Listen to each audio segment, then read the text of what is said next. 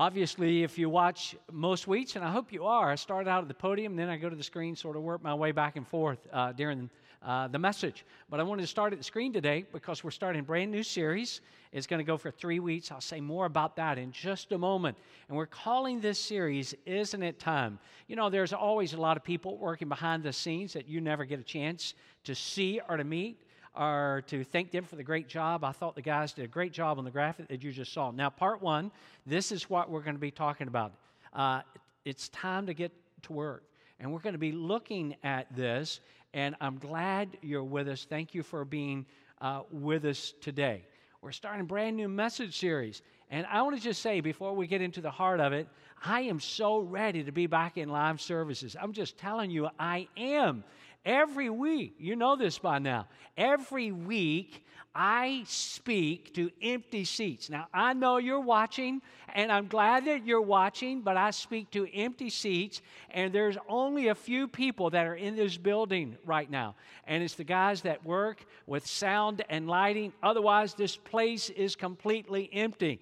In fact, I've said to a lot of people, I, I don't know that I was funny before. Maybe I was, maybe I wasn't, but I don't feel like I'm funny at all. Even when I tell something uh, that I think is funny, I don't hear any laughter. We're all so spaced apart, the, uh, the sound and lighting guys in here, that when they laugh, I can't even hear them, and I can't hear you. Maybe you're still laughing. So uh, I'm ready to be with live people again. And as I mentioned, hopefully we're going to be able to do that really, really soon.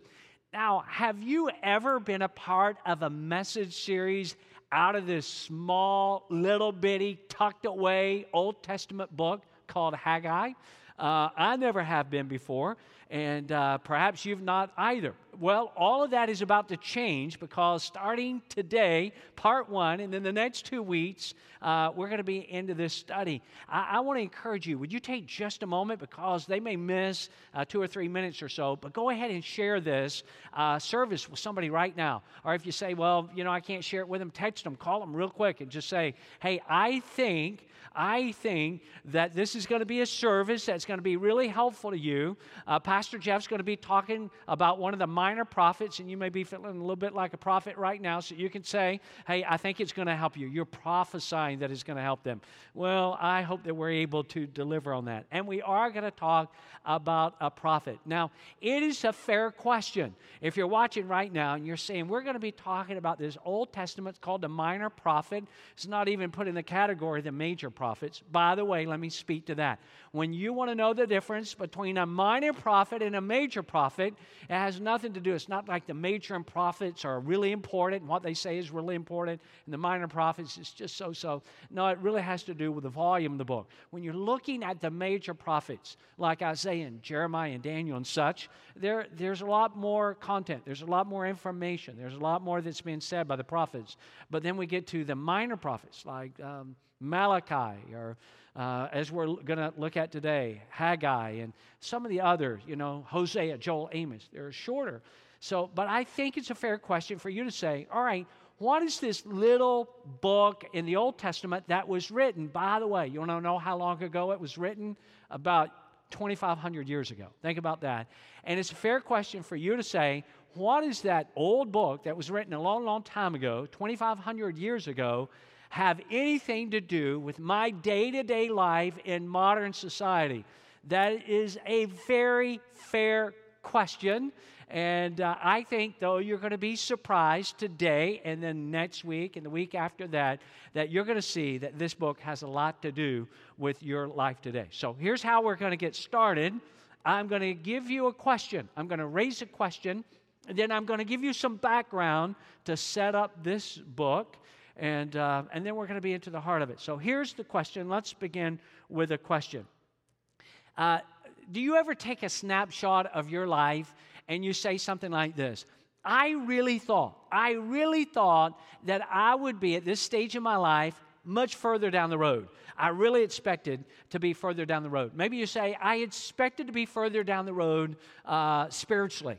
I thought that by now I would be a great man or woman of God. I thought that I would be at a point where I never struggle with sin. I never struggle with temptation. I never struggle with thoughts. I never struggle with problems. And I just really thought that I would be at a place in my life where I was just like this super saint, this great man or woman of God. And yet I still struggle I, I want to be further down. And, you know, we all know what that feels, feels like. You know, you just feel like I've been a Christian now for this amount of time. I should never struggle. That's what we think with sin, the way that I still struggle with sin. But that happens to us all. So that's a common feeling. Maybe you're thinking, you know, by now I thought that I would be further down the road spiritually. Maybe you're thinking, you know what? By now I thought that I would be more successful. By now, I thought that I would be finished with school, but I'm still in school and I'm still working hard. Or, or, I thought that by now I would have a job in a career field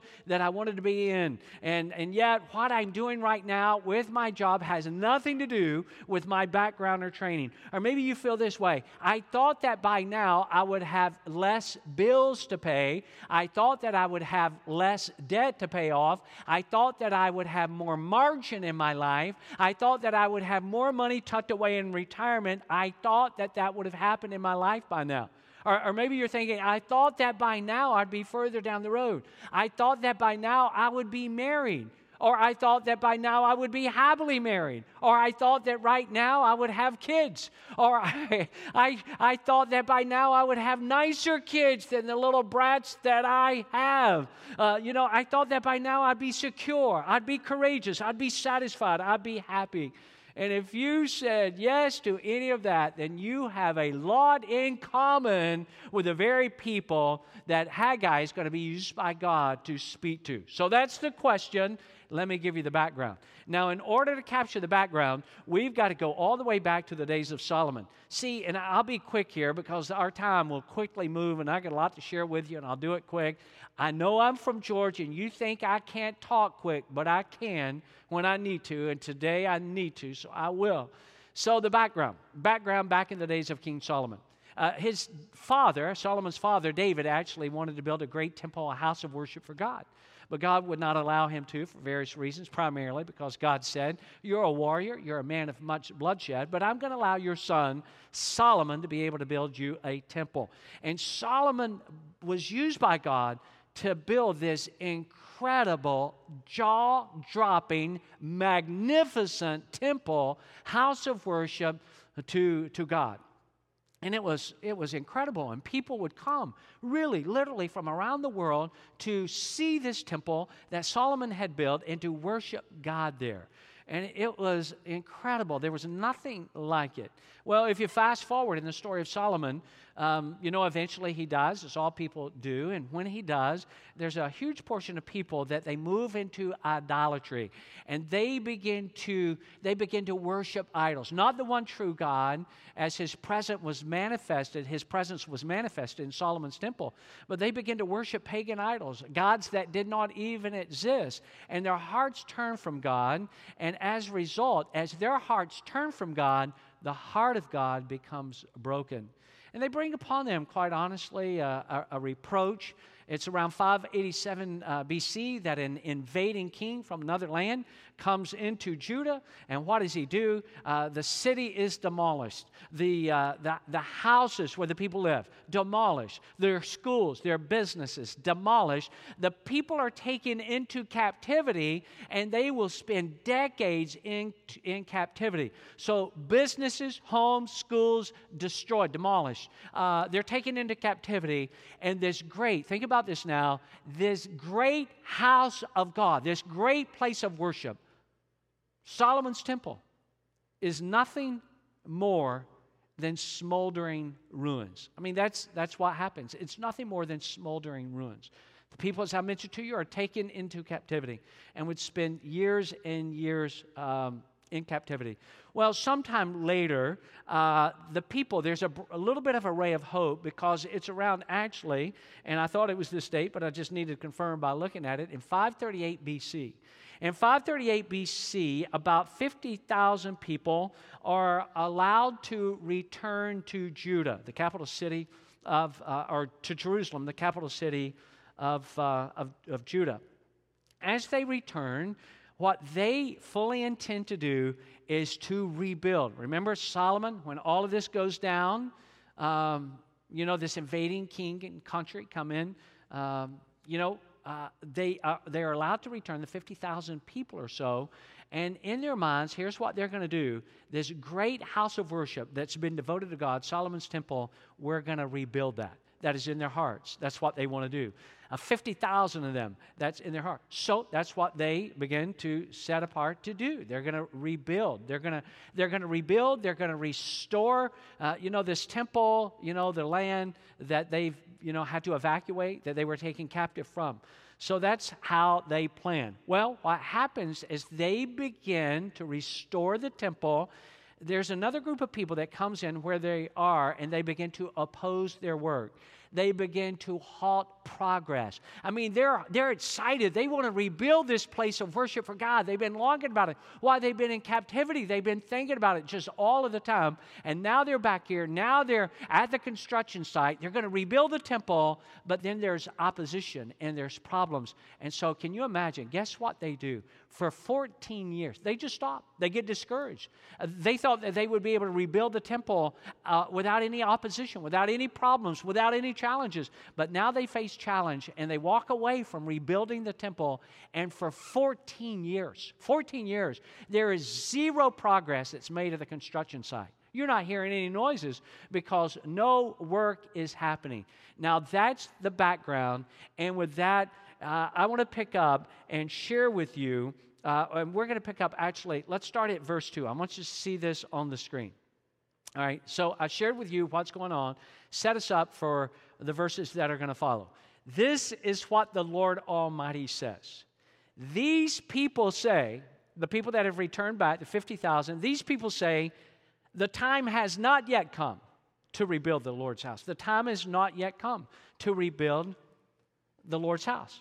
Now, God has sent his prophet Haggai to call the people to go back to work. They are definitely on a different page from God. Their attitude is the time has not yet come. That's what they're saying. Uh, they've thought about rebuilding the temple. Now they're back and they have the opportunity to rebuild the temple. But again, as I mentioned to you, they faced unexpected difficulties. They faced opposition in trying to rebuild the temple. And so they just sort of uh, summarize it as well, the time has not yet come because we're faced with problems. And if we're going to do this, we shouldn't have any problems.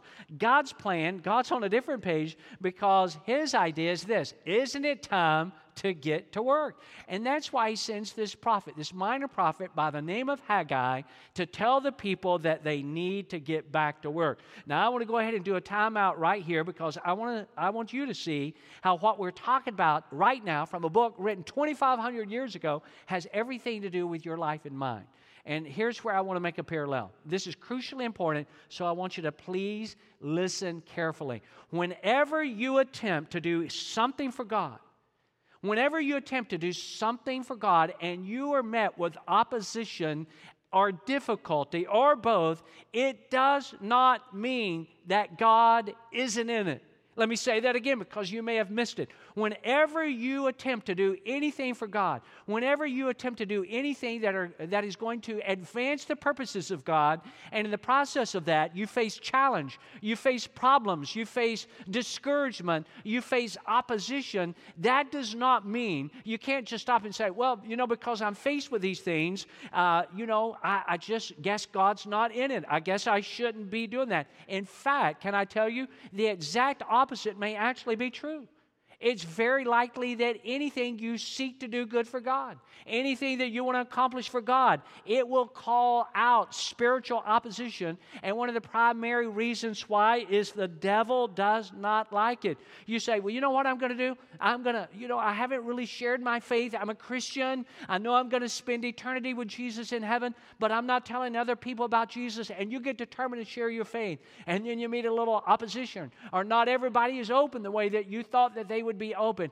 and you're met with difficulty, or maybe you're challenged by that, uh, you could just say, Well, you know what? Apparently, I shouldn't be doing that. I'm facing some opposition. Not everybody's as receptive as I thought that they should be. Therefore, God must not be in it. No, Uh, God is in it because God wants us to share our faith. Or you say, well, you know what? I want to have a consistent devotional life. I, I want to spend time with God. I want to get into God's Word. And you start out to do that. And then you're like, you know what? But here's my problem. My day gets so busy, so complex. And I feel like I need to have a consistent devotional life. And so I need to get it uh, in early. I want to spend that time before my day gets so crazy. And so you say, well, here's what I'm going to do. And you do good on day one, day two, maybe, day three. But then day four, you're hitting the alarm clock, you're hitting the snooze button, and you're like, you know what? I missed it. I missed it. Opposition. You know, I'm too tired to get up and have time with God. Or I'm too tired at the end of the day to have time with God. Whenever you choose to do it. And you just say, this is not easy. I thought it was going to be easier than that, and it's not. Therefore, I think I'll just give up. This is not easy. What a huge mistake. We don't give up because it's easy. Or we say, you know what, I want to serve in a ministry. Or I'm going to start a Bible study at work. Or I'm going to start a small group when we're able to do that again. You know what I'm going to do? I'm going to tithe. I'm going to become a more generous person. And then you face some challenge and you're saying, well, maybe I shouldn't be doing that. And we should. Or you say, well, you know what? Here's what I'm going to do I'm going to reject bitterness and I'm going to extend forgiveness. Is that easy? No, that's not easy. But even though it's not not easy, it doesn't mean that it's not the right thing to do. It's the right thing to do. Or, you know what? I'm going to help people in need. Or, how about this one?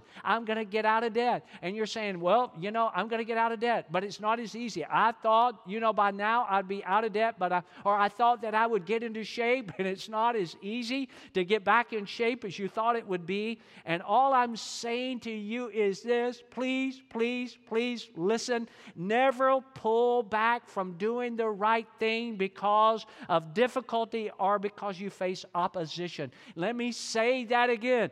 Perhaps you didn't hear me, I want you to hear me. Never pull back from doing the right thing because you get discouraged or you face opposition. The right thing to do was to rebuild the temple of God, but they faced opposition, and what did they do? They walked away for 14 long years.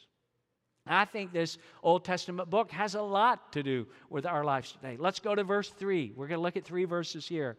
Then the word of the Lord came to the prophet. Here he is, Haggai. Is it a time for you yourselves to be living in your paneled houses while this house, talking about his house, God's house, remains a ruin? Look at verse 5 right here. Now, this is what the Lord Almighty says. He's going to say this a couple of times. You'll see it in a moment. Uh, in a moment. I want you to see it. Give careful thoughts to your ways. Say that with me. Say it out loud. Give careful thoughts to your ways. Now, what is God saying here, and what does this have to do with our life?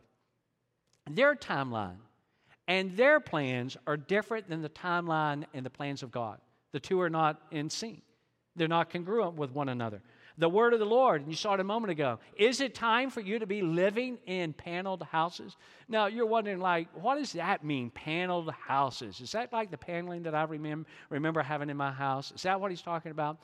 No, when you get into the research of that, you know, and God's saying, is it time for you to be living in your paneled houses? Now, this is because construction, as I mentioned to you, uh, because of opposition, because of discouragement, setback has ended 14 years.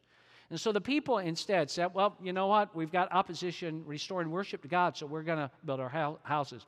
When you do the research on this, uh, uh, scholars uh, tell us that basically, as one writer said, this is, uh, this is essentially high end living. Now, there's nothing wrong, and we don't need to miss the point. Nothing wrong with having a nice house. That's not what God is, is emphasized. It's not that God didn't want him to have a nice house. If you got a nice house, thank God for it because it's a blessing from God. If you have nice things, Thank God because those nice things are blessings from God. See, the problem is, and this is where this is so accurate for our lives today, the problem is not what do we have, the problem always comes back to this what has us? It's not what do we own, but what owns us. Here's, here's the dilemma that the people fell into that any of us can fall into. It's when we start putting other things ahead of God. And that can happen to any of us. When we put other things ahead of God. Was God okay with the fact that they had nice houses? No problem with that. That was not the issue. That was not the issue.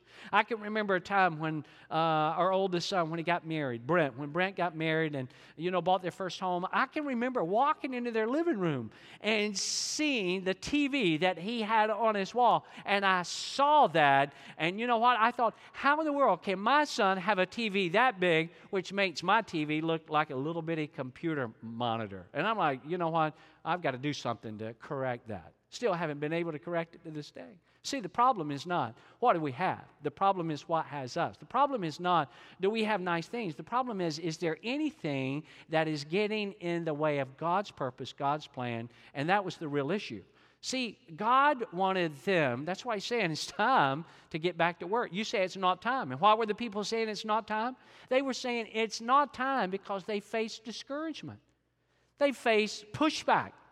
They faced opposition. So, in their mind, well, you know, God can't be in it because if God were in it, this would be easy. There are so many things that we're going to attempt to do for God that are not going to be easy. There's so many things, and God is saying, You do it anyhow. You get to work anyhow. Don't put anything ahead of me. I want to be first in your life, I want to be the priority of your life.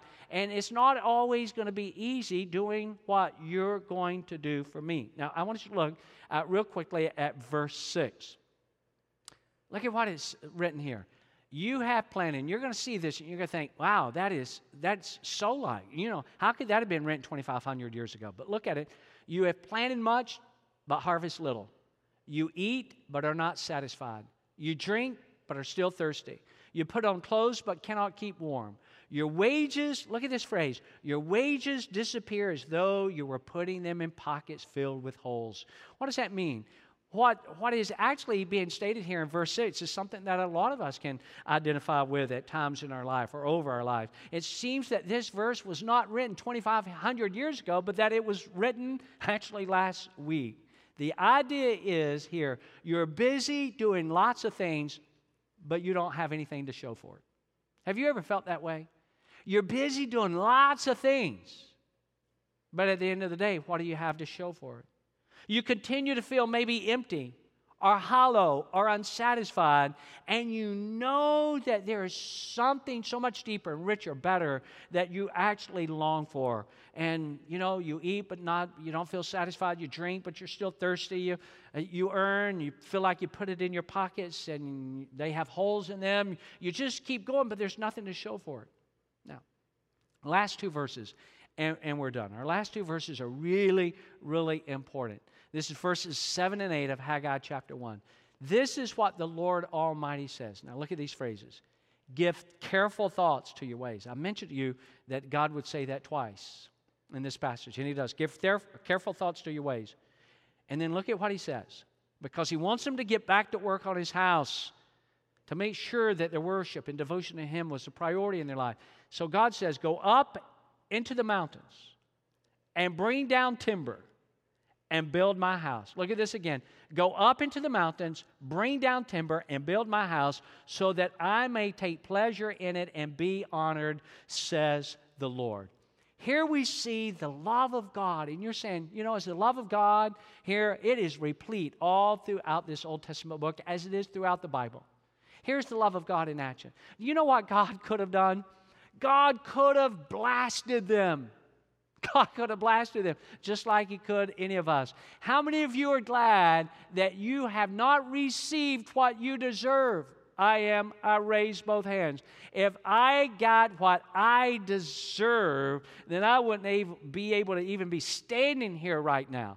I mean, you and I have been the recipients of the grace of God and the mercy of God and the forgiveness of God, and God could have blasted them because they had moved off center from what should have been the priority of their life. And God could have blasted us for doing the same thing. But here's the love of God.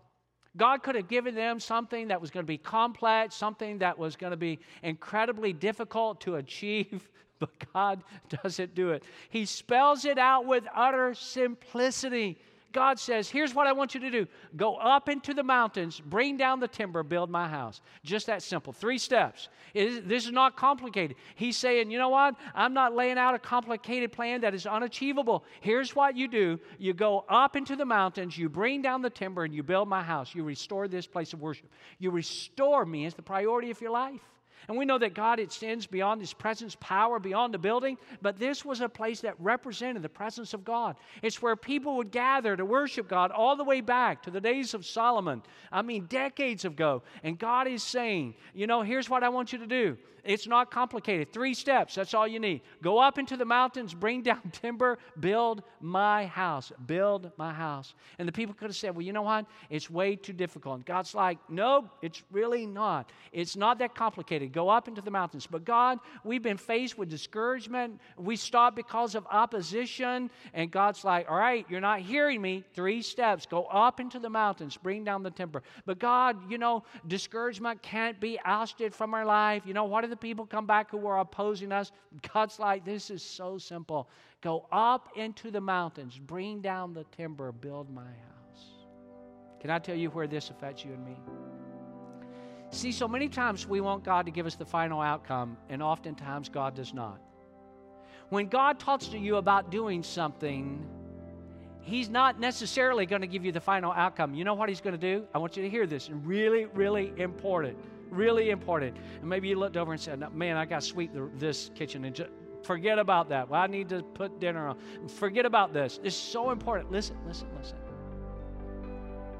Many times, what God is going to do when He leads us to do something, to get to work, to do something for Him, many times, what God is going to do is not give us a final outcome. He's going to ask us to take steps of faith, small steps of faith. And, and you're saying, well, I, I want God to just lay out the whole plan. A lot of times you and I can't even handle the whole plan. I want God to give me all 27 steps. And God, God is not going to do that necessarily. He's not going to reveal the outcome, the final outcome early. He's going to ask us to take small steps of faith. Please hear me when I say this. You and I are not responsible for the outcome. You and I are responsible for obedience. Can I say that again? You and I are not responsible for the outcome. You and I are responsible simply for obedience. God, I want you to give me a whole how it's all going to turn out. God says, I'm not going to do that. Here's what I want you to do I want you to take small steps of faith. Can I ask you, what have you attempted to do for God? Or what do you sense God wants you to do? Maybe you have been sensing for some time that there's something that God wants you to do that's going to glorify His name, that's going to advance His purposes in the world, that's going to help your life to be a better, richer, deeper, fuller life.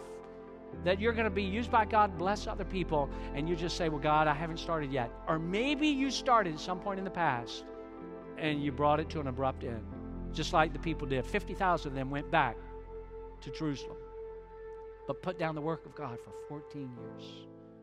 God was using Haggai to call them back, call them back, call them back to just their top devotion and allegiance being Him. God had plans to bless them like God has plans to bless you and me, but God wants to be first. So, what do you sense that God is asking you to do? And you've never started it, or maybe you started it and you haven't stopped. Hey, guess what God would say? Just as He did through a prophet 2,500 years ago, it's now time to get back to work. Get back to doing what God wants you to do. Get back to work. And you're not doing it in your power, you're doing it in the power of God. If God asks you to do something, He's going to equip you, He's going to give you everything that you need to do. Listen, listen, do what you can do and do only what you can do, and then step back and watch God do what only God can do.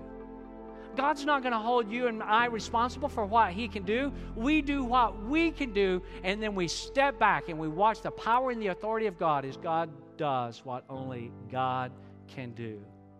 So, can I give you a, a word of encouragement as we wrap this up? What do you sense God is wanting you to do, or what do you sense God is leading you to do again because you started and then you stopped? Here's what I'm asking you to do because I believe it would be pleasing to the Lord if you and I would do this. Stop talking about it. Stop talking about what we're going to do. Stop talking about it. Stop thinking about it. One day, one day, one day, when everything, when all of the circumstances are right, when there's no discouragement, when there's no opposition, when there's no problems, if you wait until that happens, you're never going to do what God is asking you to do. It's time to get to work. It's time to do. So stop talking about it all the time. Stop thinking about it all the time. Can I just say, listen, I hope you understand. Stop praying about it and just do it. You say, well, you know, can we do that? I mean, think about the supernatural deliverance of the Apostle Peter from jail. That is a humorous story. If you think the Bible is not an interesting book, you've not read it yet. And here, here the Apostle Peter is in prison, and God supernaturally delivers him, and he shows up and he knocks on the door. This is after the crucifixion of Jesus, and he's knocking on the door, and he's like, Let me in, let me in, let me in. I've been supernaturally delivered from prison. And, and they don't believe it's him. And they're, guess what they're doing? They're praying. They're praying for his release. They're in a back room and they're praying for his release. And God had already done it. And they couldn't even believe that God had done what they had been praying about. Does that happen, ever happen to you? It's happened to me a million times. God's not going to reveal the outcome to you when He asks you to do something. He's going to ask you to take small steps of faith. Go up into the mountains, bring down the timber and build my house. Make me the priority in your life again. Can I just say this to you as we close? Please hear me. If you are not yet a Christian, maybe you just feel in your life right now, there's got to be something more. I just feel hollow. I feel empty. And there's a reason why. There's a God shaped void in your life if you're not in relationship with God. There's a hole in your life. Can I say it this way? There's a hole in your life that only God can fill. You're not going to be able to fill it through work. You're not going to be able to fill it through pleasure. You're not going to be able to fill that God shaped void through a relationship or through some drug or through some habit or some addiction. It's no, that's a place that only God can fill. And deep in your heart, you know that there's something so much more. In just a moment, I'm going to pray for you and I hope that you will receive Jesus as the Savior and the leader of your life and allow Him to fill that place, that emptiness in your life. And you know what I'm talking about because you feel that. A place that only God can fill.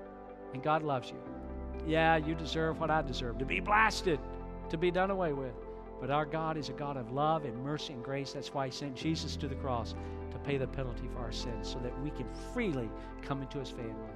And I'm going to pray that that will happen. For those of you that are already Christians, and you sense God wants you to be obedient, you're not responsible for the outcome. Just be responsible for the obedience. I want God to show it all to me. Well, God's probably not going to do that. But whatever God's asking you to do, just take small steps of faith. And the further you get down the road, the more that God is going to reveal to you. I'm so glad that you have joined me for part one of this series. Whatever you do, don't miss next week. You'll be so glad. In fact, in advance, go ahead and let your friends and family know you can't miss next week. I want to pray for you today. Lord, I pray for every person right now that is not in relationship with you, that they would just say, even right now, they'll just pray this in their heart or their mind. Maybe they can't even pray it out loud. Maybe they don't even want to pray it out loud, and that's okay. But in their heart and their mind, they would say, Jesus, come and fill this empty space in my life. I know that there's something more. I've tried so many things and I still feel empty. I still feel hollow. I, feel, I still feel unsatisfied. I know there's more, and you're the more that is missing from my life. Jesus, thank you for going to the cross. Jesus, thank you for dying for my sins. I invite you to come into my life. I invite you to forgive me of all the wrong that is in me. Thank you for mercy. Thank you for grace. Thank you for receiving me into your family. In Jesus' name. And then, God, for every Christian who would just say, I'm trying to do something that God wants me to do, but I've faced opposition. I've faced pushback. I have faced discouragement. That God, they would do as you instructed people to do 2,500 years ago to get back up and get to work and go in your power and in your name. And we thank you for it. In Jesus' name, amen. I love you, everybody. See you right back here next week.